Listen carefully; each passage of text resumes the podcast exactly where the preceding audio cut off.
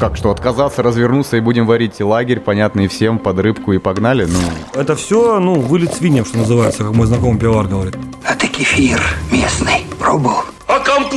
с нами начали разговаривать те, кто даже раньше трубку не брал. Все должно продаваться только из-под полы и с заднего хода. Должен знать свое производство лучше, чем родинку на спине своей жены.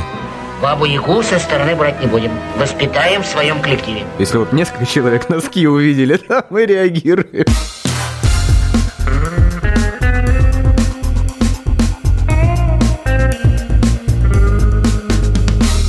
Пива, пожалуйста. Всем привет! Я Олег Короткий, журналист и домашний пивовар. Вы слушаете подкаст «Два пива, пожалуйста», подкаст о пиве, технологиях его производства и культуре его потребления. Если вам нет 18, немедленно выключайте, эта история не для вас. Спонсор второго сезона – компания Zip Service. Она импортирует в Россию сырье для пивоварения и строит заводы европейского бренда ZipTech под ключ. Два пива, пожалуйста. А герой этого выпуска – Стас Белов и Максим Бушин. Мы находимся в пивоварне «Брюлок», прямо вот в кабинете генерального директора, я подозреваю. Я читал интервью, где высказывался только один из вас, и мне всякий раз казалось, что какая-то недосказанность в этом существует. А вас двое отцов-основателей, и это немаловажный факт. Расскажите для начала, что ли, как вы делите обязанности и полномочия? Максим сейчас царственным перстом указал на Стаса, типа, отвечай. От- Это- Отдувайся, отдувайся, да, короче, давай, говорит. Хорошо, что он здесь вообще находится. Да все достаточно просто. Разделение произошло эволюционно, наверное, когда нас стало больше, чем двое, имеется в виду в самом начале. Занимались все и всем. Потом э, получилось, что я ушел как-то больше на продажи, Максим занимается технологией, и вот так у нас сейчас и идет. Продажи и технологии. Два Не, ну направления. тут еще нужно заметить, ты себя-то не это не забывай. Ты же еще занимаешься брендингом и разработкой этикеток и позиционируешь нас, общаясь с разными барами. Твоя заслуга, она Ну, давай я тебе тоже ощутима. пас верну. Сырье, да, у человека, технология, но, но- новинки, да, и вот, в общем, э, двигает нас вперед, пожалуйста, и уникальные какие-то сорта, тоже это все про Максима, да. Роман Коваленко хочет задать вот такой вопрос. Добрый день, Станислав Максим. Сейчас в руках держу бутылку бредок Панк Ипа.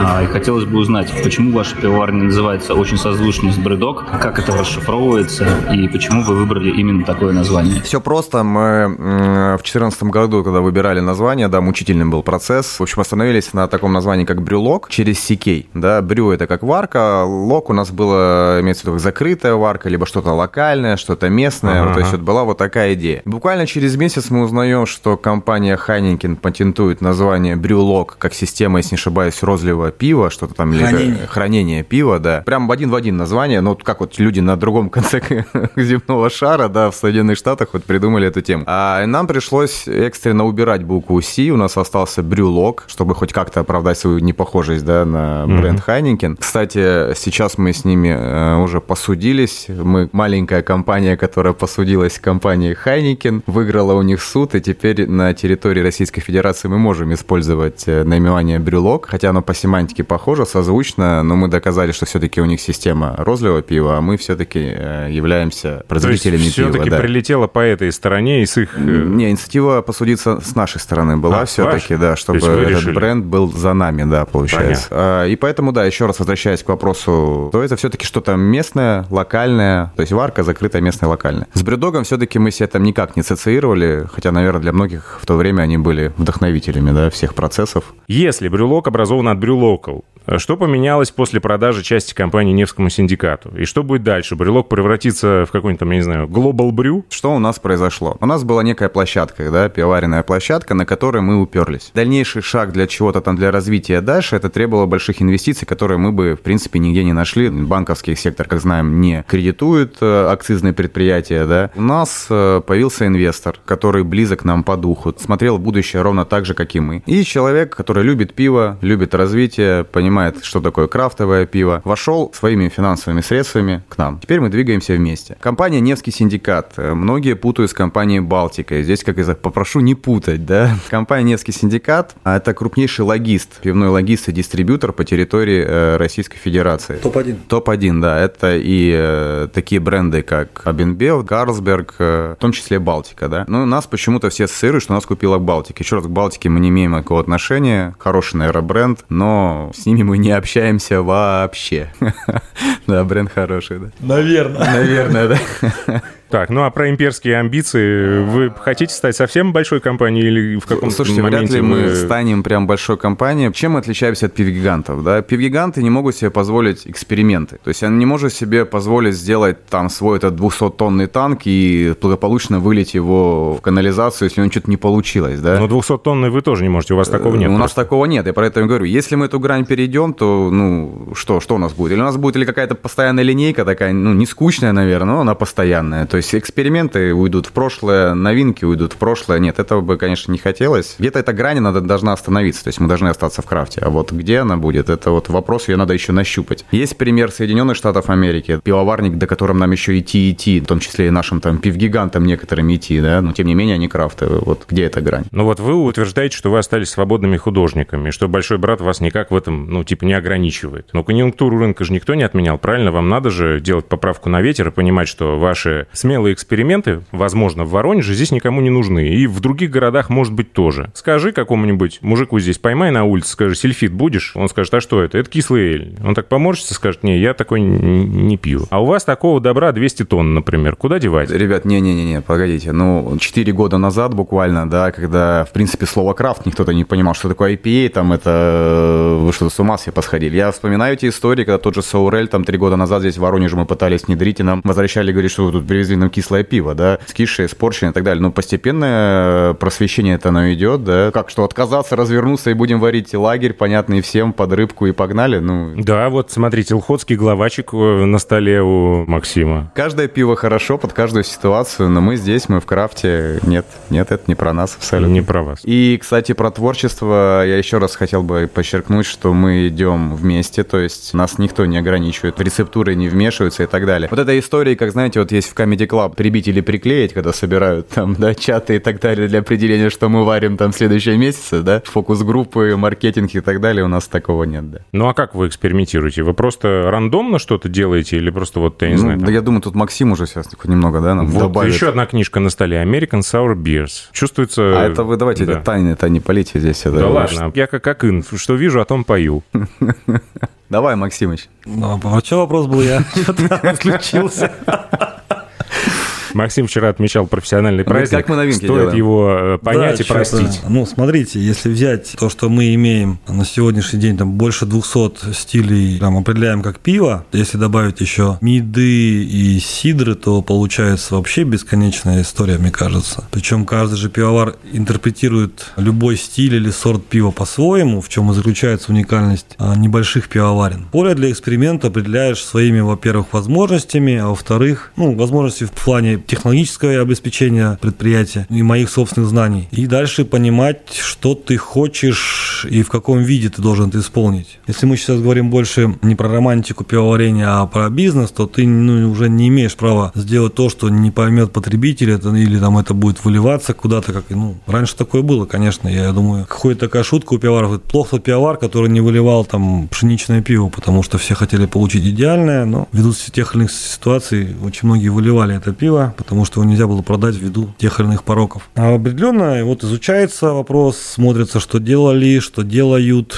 и выбирается свое какое-то направление. А по поводу, допустим, бочек или там кислых или диких сортов пива, или там тех же самых биодинамических сидров, очень все сложное, потому что очень мало информации, люди, ну, не то чтобы не делятся этими экспериментальными данными, их просто нету, не хватает э, нам времени, чтобы можно было сказать, так, сейчас делаю то-то, то-то, закачиваю в бочку, получаю то-то, то-то, это будет прям воспроизводимо. Нет, это достаточно сложно все, и тут нужно и подключать и знания с точки зрения опыта, и связываться с научными какими-то данными, и с теорией привязываться. Все не так просто, неоднозначно. Труд каждого пивовара, он достаточно сложный. А как вам удалось добиться стабильного качества? Ведь для того, чтобы встать на полке в супермаркетах, это просто программа минимум. Что у вас появилось там в плане контроля входящего сырья, исходящего продукта? Честно признаюсь, Стас мне вчера показывал вашу лабораторию, вы там теперь что-то проверяете. Как это все происходит? Появился стабильный поставщик нашего сырья. Солод, хмель и дрожжи – основное сырье для пивоварения. Компания Бирресурс Санкт-Петербург.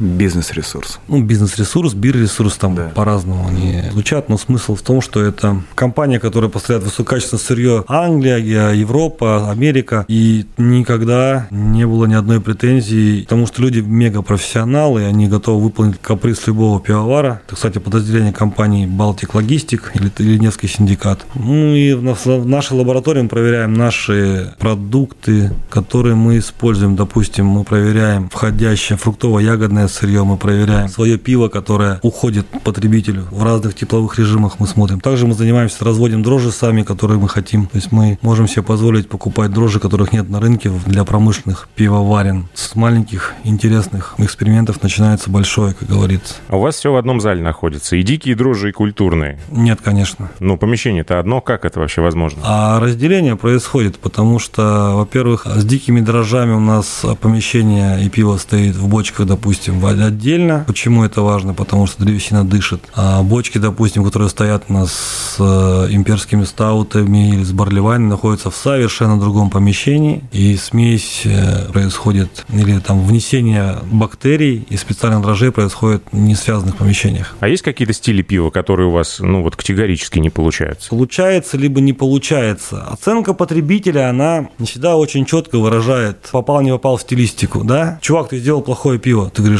а на каком основании ты говоришь? Ну, мне не понравилось. Я говорю, ну, подожди, нравится, не нравится, значит, что ты не, я не попал в стиль. Ну, по факту, правильно? Что такая скользкая дорожка сейчас пошла, короче, сейчас. Нет, ну, правда, правда. Почему? Я- Почему? Интересно. Правда. И вот, ну, это первый момент, да. Потом еще подключается очень много людей, которые для себя решили, что вот одна пивоварня делает любое пиво классное, а вторая пивоварня просто по внутреннему... Чтобы она не делала. Да, Да, это да, да. все, ну, вылет свиньям, что называется, как мой знакомый пивовар говорит. Все, пожалуйста. Есть определенный, конечно, люди, если не попадаешь в стиль, ты не выдерживаешь канона, который прописан в BGCP, да, ну, тогда признайся в этом и просто напиши, что другое пиво ты сделал. Допустим, чувак пишет, что я там сделал эль, а по факту он продает лагерь. Ему говорят, это не эль, говорит, а это эль. Ну, дрожь-то Написано. эль, вы чё Ну, пристали-то? Ну, условно. То есть это такая Понятно. история, которая, ну, многополярная, и тут не стоит там говорить, что все, что я сделал, это круто. Нет, такого не происходит, сто процентов. Очевидно, какие-то моменты получаются, какие-то не получаются. Хорошо, перефразирую свой вопрос. У вас есть какие-то слабые места, которые вы хотели бы улучшить? В каких стилях? Есть слабые места, Ну об вот. этом все, кто пьет пиво, знают, но это связано в большей степени, и я это признаю 100%, с технико-технологической системой нашего производства, и все. Если мы ее улучшим, мы будем, у Да, нас не ответь будет... ты про сорта уже. Ну что ты начинаешь? Ну, не еще- да, у нас за счет системы розлива у нас э, не получается не Инглды, потому что они начинают окисляться ввиду специфики именно релиний розлива. Поэтому мы их не делаем. Как только мы поменяем систему розлива, все будет получаться. Но когда Кстати, мы поменяем, не знаю. Азотная станция, это не у вас там случайно прикопана? Или я сейчас полю какую-то контору? Нет, почему у нас есть азотная станция? По техническим характеристикам этого агрегата там 0,5% кислорода. Там 99,9% азота у нас, во-первых, выходит. Во-вторых, мы не используем его на розлив, потому что на розлив используется только углекислота. А станцию смешивания пока у нас не присутствует смешивание азота с э, углекислотой, чтобы мы делали, допустим, нитропиво. Этого пока нет. Но Понятно. мы об этом думаем. Про сырье вы мне рассказали, а, кстати, чем вам не понравился суфле? Так вот, если положа руку на сердце. Он мне не понравился. Он, во-первых, не намного дешевле, чем импортное сырье. И, во-вторых, ну, логистика прикручивает лишнее. То есть, как бы мы в этом плане пока не смотрим. Не, неплохой сот, отличный сот. Особенно их премиальный, очень хороший. Про дрожжи можно чуть подробнее? Где берете и какие? Вот вы говорите, разбраживаете то, чего нету для больших пивоварен. Мы раньше с Европы таскали маленькие 50-граммовые пакетики компании White Labs, либо Мгм. ВАИС, разбраживали, доводили до промышленных объемов и экспериментировали, и делали какие-то моменты. Да, и продолжаем это делать, потому что мы высеиваем себе, у нас специально есть банк дрожжей наш маленький, который нам спасает в те или иные ситуации. Вы при переезде и масштабировании остались верны оборудованию МБС. Да. Оставили, естественно, емкости, но варочный порядок вы старый продали, новый купили, заказали там же.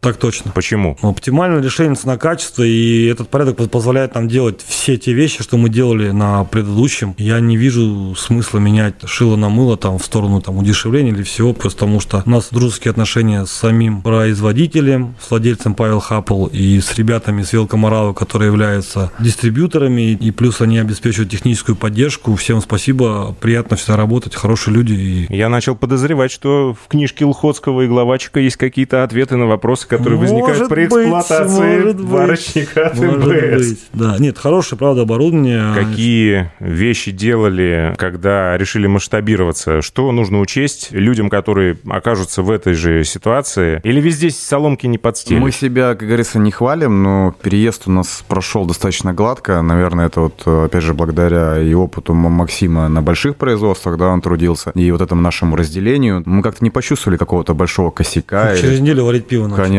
да. Мы переехали и начали варки. То есть 10 дней условно за- занял переезд? У нас была цель не провалиться по продажам. То есть мы сначала перевели варочник, пока монтировали варочник, у нас стали емкости с водоподготовкой. Закончив монтаж варочник, на седьмой день мы начали варить пиво, в те емкости уже были подключены. Все, на пожалуйста. прошлой площадке, да, мы наварили максимально пиво. В этот момент мы перевозим варочный порядок. Пиво пока у нас все в процессе, да, готовки. Варочный порядок подключился. Первую емкость мы разлили, перевезли ее сюда, в нее уже начали вариться. И вот так вот шахматкой мы улетели. Все как бы у нас промежутка не было. Единственное, что мы потеряли при переезде, это наши крепкие бочковые сорта. И, к сожалению, перевозить нельзя. То есть нам пришлось там максимально разлиться на старой площадке. И где-то на месяцев 7 мы выбыли с ними, да. Пока мы здесь наварили, пока они на выдержке пробыли там и так далее. А здесь у вас четырехпосудник. А был? Трех. Был трех, мы его потом модифицировали в четырехпосудный своими силами. Это для того, чтобы шарашить без остановки. А это чтобы, как мы говорили, пивгигантом стать, захватить Да. мир там, Нет, и нет, в каждую, нет, нет, в каждую самом деле не заправку и так нет, далее. Нет, нет, Просто есть технологические моменты, где тебе нужна емкость еще одна, которая будет там заторником, да. Ну, допустим, саур кетл, когда делаешь, хочешь сделать сразу в два раза больше объем, то есть ты закисаешь и в сусловарочном котле закисляешься, и там, допустим, в заторном чане. Вот, я как угадал. Следующий вопрос. Sour Kettle или Sour Fermentation? Какой метод используете и почему? Да и тот, и тот используем на самом деле, но просто sour fermentation тебя не режет по производительности. Когда закисаешь там 24-36 часов, у тебя варочник не работает, а когда у тебя sour fermentation все работает. Тут просто выбор бактерий, правильно, точнее дрожжей, которые вырабатывают э, молочную кислоту, как ты хочешь, так и делай. Стас подглядывает в мои вопросы, бессовестный какой. А где граница между крафтом и не крафтом? Следующий вопрос. Как вы сами это определяете? Но это на самом деле важно, потому что... А я не знаю, важно это вообще для вас? Или пофигу? Я вообще мне не нравится слово Крафт? крафт. Почему? Потому что, ну, это, во-первых, ремесло. И вот смотрите, те пивоварни, которые не являются пивгигантами, не входят в большие холдинги, получается, все остальные это крафт. Крафт это, я для себя решил, что это или варенье, да, верховое брожение, это интереснее, чем лагеря. Почему? Потому что за счет вкуса ароматического профиля, который есть у каждой расы дрожжей, ты можешь выразить тот или иной аспект того или иного стиля пива. Все. Вот это для меня крафт. То есть, если я хочу делать, допустим, пиво не только с дрожжами, но и с, там, с культурными бактериями, либо с дикими дрожжами, пожалуйста, я могу это делать. Каждый выражает свой стиль пива в плане пивоварения по-своему. Вот он находится в отклике своего потребителя. Вот это успех. Не находит, значит, ищем дальше. На следующий вопрос отвечает, видимо, Стас Белов. Какой сейчас парк емкости, насколько загружены, какие планы? Не знаю вообще, насколько это актуальный вопрос в мире крафта, если мы про крафт говорим, да, потому что одни и те же емкости, да, абсолютно по-разному работают у больших ребят или ребят, которые варят моносорта, да, и абсолютно по-другому работают у нас. У нас э, емкостной парк сейчас э, номинально это 156 тонн, это для интересующихся, да, но говорить, что мы там делаем 156 тонн или больше,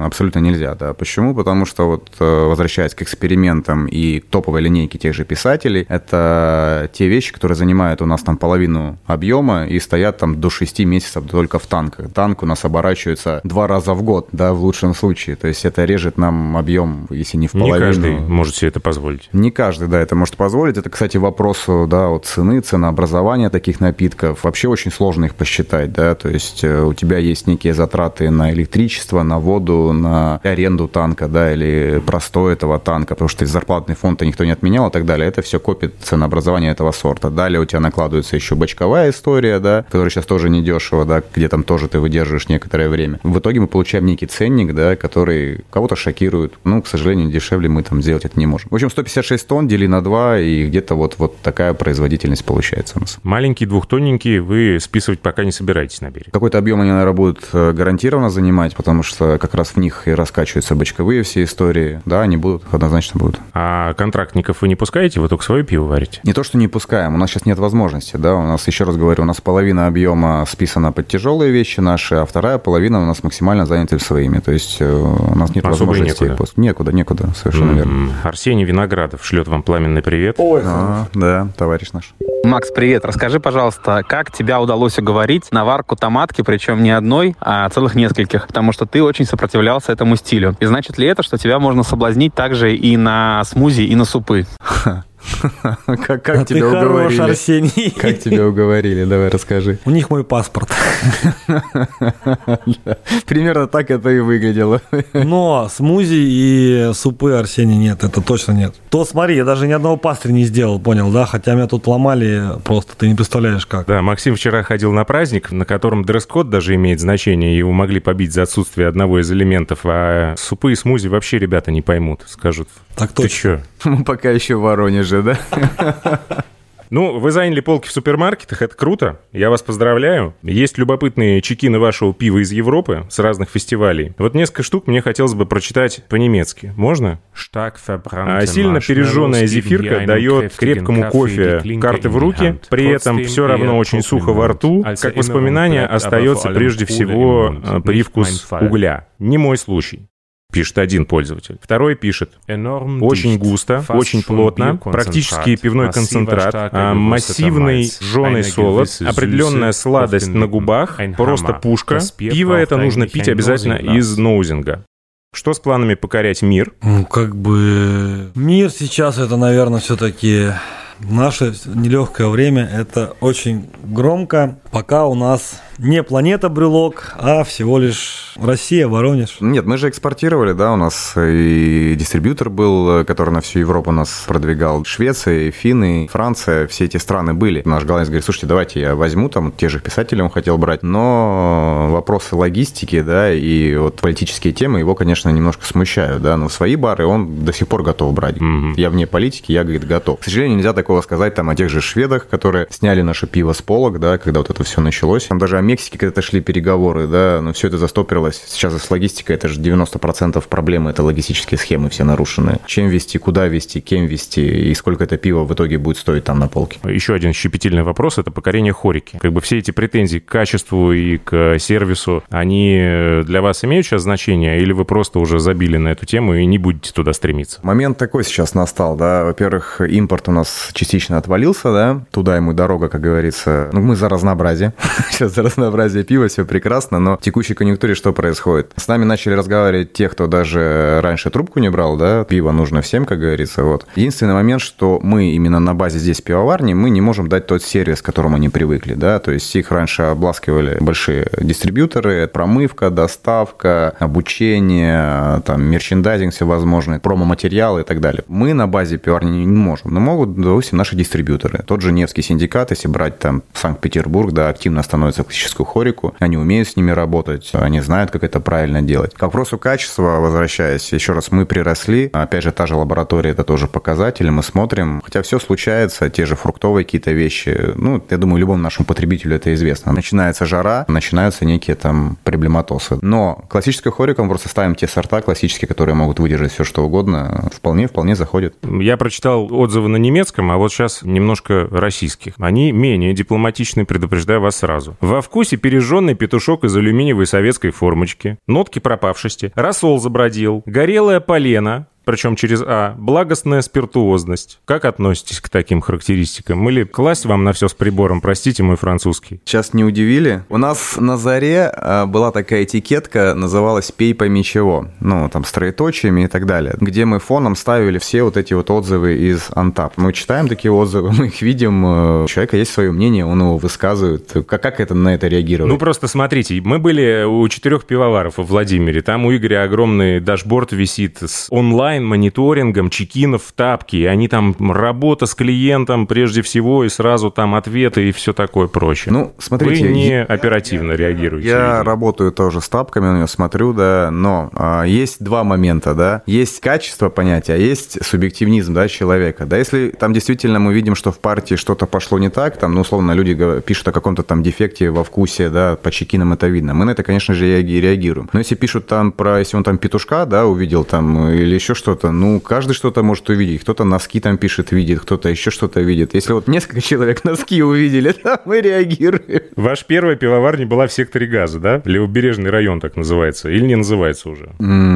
Называете вот так в Как, у нас э, Левобережный район. Волгоградская называла? ВАИ, да? Не, слушай, не слышал такого сектора газа. Да вы что? Не слышали, да. То есть название это уже не используется. Видимо, да. Вопрос-то вот в чем. Вы же двигаете культуру, да, своей литературной серии, и двигаете правильных поэтов и писателей в массы, например, Ивана Алексеевича Бунина, Мгм. а еще Достоевского, Маяковского. Мгм. Вот когда ваш земляк Юрий Николаевич Клинских будет удостоен чести? И будет ли? Думаем об этом. Вчера думали, позавчера думали тоже. На футбол недавно ходили, где пели «Сектор газа» все вместе, да, и тоже об этом думали. Не, на самом деле, вот ты сейчас задал этот вопрос, и мы периодически об этом задумаемся. Нужно возобновить эту тему. Там проблемы с авторскими правами. Да. Надо не забывать, сейчас мир немножко меняется все-таки. Уже так просто называть пиво, не буду говорить как, уже не получается. Мы периодически, правда, сталкиваемся с э, ситуациями, которые лучше бы не сталкиваться. Это Поэтому правда. вопрос... Это не просто. Поэтому мы пока непростой. только об этом думаем. А у вас есть какой-то литературный консультант, который подбирает фамилии писателей к бутылкам? Как вообще этот мэтчинг происходит? Или это чисто маркетинг без каких-то глубоких смыслов? Нет, сначала мы подбирали писателей, которые каким-то образом относились к Воронежу или Воронежскому краю, либо жили здесь, или присутствовали, либо творили, старались. Но далее, к сожалению, уже пошли именно писатели одной эпохи. Все эти писатели они каким-то образом пересекались, там на тусовках вместе были, там Еще вам одну тогда идею в копилку. Это не совсем писатель, но тем не менее. Владимир Проб, который известен прежде всего благодаря своей книжке «Морфология русской сказки». Это мой следующий вопрос. Сказка «Ложь да в ней намек». Откуда тяга к фольклору? Сейчас мы об этом поговорим. А у Владимира Пропа все расписано с точки зрения композиции русской сказки. Я бы советовал тем, кто читает Пропа, по крайней мере, учась в литературных институтах, делать это с э, вашими кощеями бессмертными и прочими вот этими напитками в руке, потому что одно другое дополняет, То на мой у нас взгляд. будет коллаб с два пива, пожалуйста, я чувствую, да? Проб. Расскажите, пожалуйста, откуда взялась все-таки фольклорная серия, потому что это очень прикольно, и... Да, и Максим сказал, что Стас отвечает, все, и откатился от микрофона. Стас Да. Отвечает. Отвечай, да. Отвечает Александр Друзь.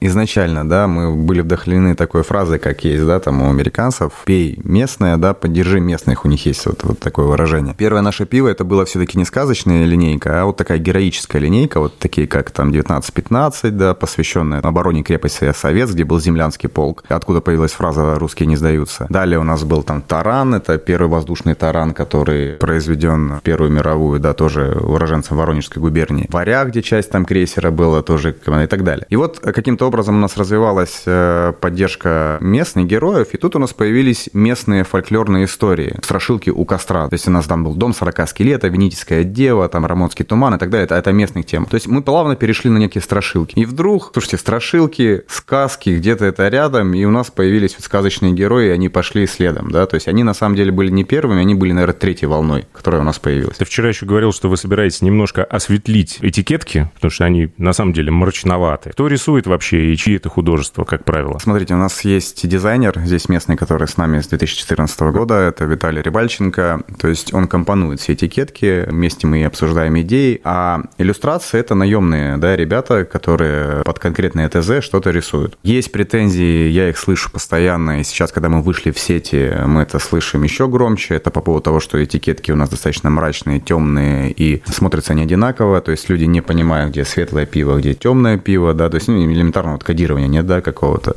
В сетях столкнулись с чем, да, слушай, объясни, что это, да, то есть если в крафте это объясняет э, продавец, либо бармен, да, он во всем этом ориентируется, то здесь полка продает, и вот наша полка пока не продает, мы вот над этим сейчас работаем, да. М, Есть какой-то символизм повсюду. Красный экран – это горячая вода, синий экран – это холодная, а ваше пиво, оно, если не прочитаешь название, все одинаковое, к Ну, сожалению. самое интересное, что если ты в сетях почитаешь даже название, я думаю, легче тебе тоже не станет. Нет консультанта, который рядом тебе это объяснит, да, что это и зачем это. Пеппер Стаут, что-то Индия, как-то вот... Индия Пеппер Стаут – это Кощей, наверное, да? Да, то это есть- как вообще родилось? Как у нас все рождается, Максим Анатольевич? У нас в какой-то момент получилась история со сказками очень забавно. Мы думаем, вот, окей, следующий персонаж будет Кощей, да? Чем Кощей там знаменит, допустим? Ну, тем, что он такой был, весь такой А, точно, точно, да, был у нас разбор сухой этого сорта. такой. И мы начали, короче, от- отматывать обратно, и в итоге поняли, что он должен быть такой прям стаут, молочный. Перченый там, старичок у нас перченый был, да. старичок, да. И мы такой сделали. Потом появляется появляется Горыныч. Змей Горыныч, да, мы такие, окей, что надо Горыныч-то, короче, это перец, потому что типа огонь, да, это перец будет, острота перца. Дым, копоть, Дым, и, короче, добавляем копченых солодов. три сорта солода копченого, чтобы прям такая была история. Ну, вот как-то так это было, да. От колпиваторов вам не прилетает? Вот э, есть жалоба такая. А, надо перевести, да? Колпиватор — это коллекционер пивной атрибутики. У них даже журнал такой выходит. Так вот, ваши этикетки стали ужасно пачкаться и перестали отклеиваться от бутылок. Есть такая вот э, проблема у людей. Они покупают пиво, хотят пополнить коллекцию, начинают отрывать этикетку, и потом все, значит, Постоянно приходят письма с конвертами, пришлите этикетки, и всегда Стас их присылает, и на все фестивали, там, куда мы приезжаем, мы привозим и раздаем эти все истории. Значит, подождите, нет, во-первых, у каждой этикетки своя ценность. Новая этикетка с пивоварни – это, возможно, отдельный вид коллекционных вот этих фетишей. Странное слово, ну, не важно, сам удивился, хрен с ним. Это как гашеная марка, ты ее конверта снимаешь, и она имеет свою ценность, у нее есть своя история. Она вот прошла путь от вашего завода через какую-то логистику до магазина вот этого самого колпиватора, где он ее купил и хочет снять, а не выходит. Значит, это подделка. У нас все сдирается хорошо. Значит, вы купили э, задвоенную серию, все, пожалуйста. Сейчас знаешь, как понятно. сейчас вообще проблема с этикеткой же, да, началась. Мы- Маркировка нам да. поможет всем, А, да, да, да, да, да, да. Ждем отмены. Сейчас и так проблема, да, получается, с краской проблема, и с материалами проблема. Ты не просто нам найди пленку, хоть что-то напечатать, а чтобы она еще, короче, снималась. У вас есть история с онлайн-баром, есть варка на основе бигдаты. Что дальше в этом направлении будет? Там, я не знаю, пиво за крипту, NFT-мерч. Это вообще искренний интерес вот к этой теме или просто попытка словить какой-то хайп? Это, наверное, была тенденция того времени, да, когда у нас началась вся эта тема с коронавирусом, бары были закрыты, продажи пива также упали, а обратной связи также с потребителем уже практически не было. Ну, было желание хоть как-то как-то приблизиться, да, мы сделали эту вещь. В то же время мы делали еще онлайн-экскурсии, если помните, у нас была такая онлайн-экскурсия по пивоварне. На удивление, ВКонтакте не собрала 30 тысяч просмотров, я прям удивился такому большому интересу к этому видео. Big Data тоже интересный коллаб, и будет продолжение, но продолжение немножко в другую тему. Я сейчас этот инсайт не буду выкладывать, но будет. Будут вовлечены и пользователи, и э, наша пивоварня будет там некие ништяки за это, короче, давать. Где учились варить пиво? Что посоветуете тем, кто только-только становится на этот э, тернистый путь? Где черпать знания? Какие книжки читать? О, это сложный вопрос. Я считаю, что пивоварение – это одно из самых динамически развивающихся биотехнологий вообще в мире. Как сказал Микель Бьернсон, он же Микеллер, что мы обогнали технологию виноделия лет на 200. И это правда, потому что сейчас пивоваренная технология впитывает в себя все аспекты биотехнологий, связанных с брожением. То есть это и сидр, и вино, и меды, и смешение стилей происходит только у нас. Это все интересно, но опять же вопрос, наверное, к чему? Как быть коммерчески успешным? Это искусство искусства. Ну, то есть нужно признаваться себе и в поражениях, и в победах. Нужно себя хвалить, если не получается, это признавать. И идти дальше, ни в коем случае не останавливаться. И нет таких людей, у которых что-то получается постоянно и не получалось никогда. Все, кто занимается пивоварением на сегодняшний момент, ну, из нашего пивного сообщества, это все люди, которые именно так и живут. Это все трудяги и молодцы. Поэтому всегда говорю, пейте российское пиво, пробуйте, открывайте новые пивоварни и поддерживайте наших пивоваров. Это важно. Потому что у каждой пивоварни есть сорт, который понравится человеку. Если ты хочешь быть таким же успешным, пожалуйста, бери на себя этот груз и иди вперед.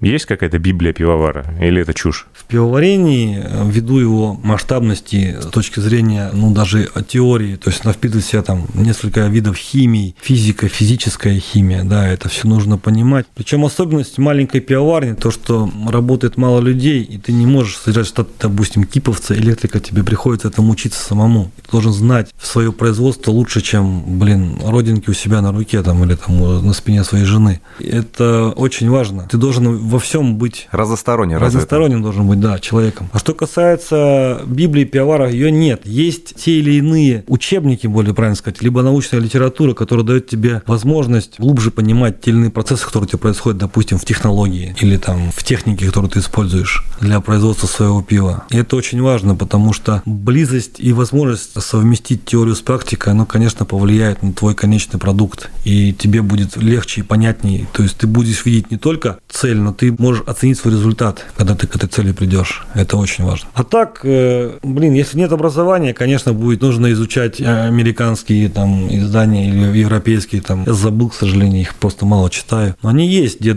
сложные вещи для начала написаны простым языком, а дальше можно, если есть желание учиться, обучаться и разбираться в вопросах. Спасибо вам огромное. Напомню, что спонсор этого подкаста – компания Zip Service. Много ингредиентов для пивоварения на сайте zip24.ru. А герои этого выпуска – Стас Белов и Максим Бушин. Это два создателя, идеолога и капитана пивоварни «Брюлок». Я Олег Короткий, журналист и домашний пивовар. Всем спасибо и счастливо. Пейте брелок. Пейте.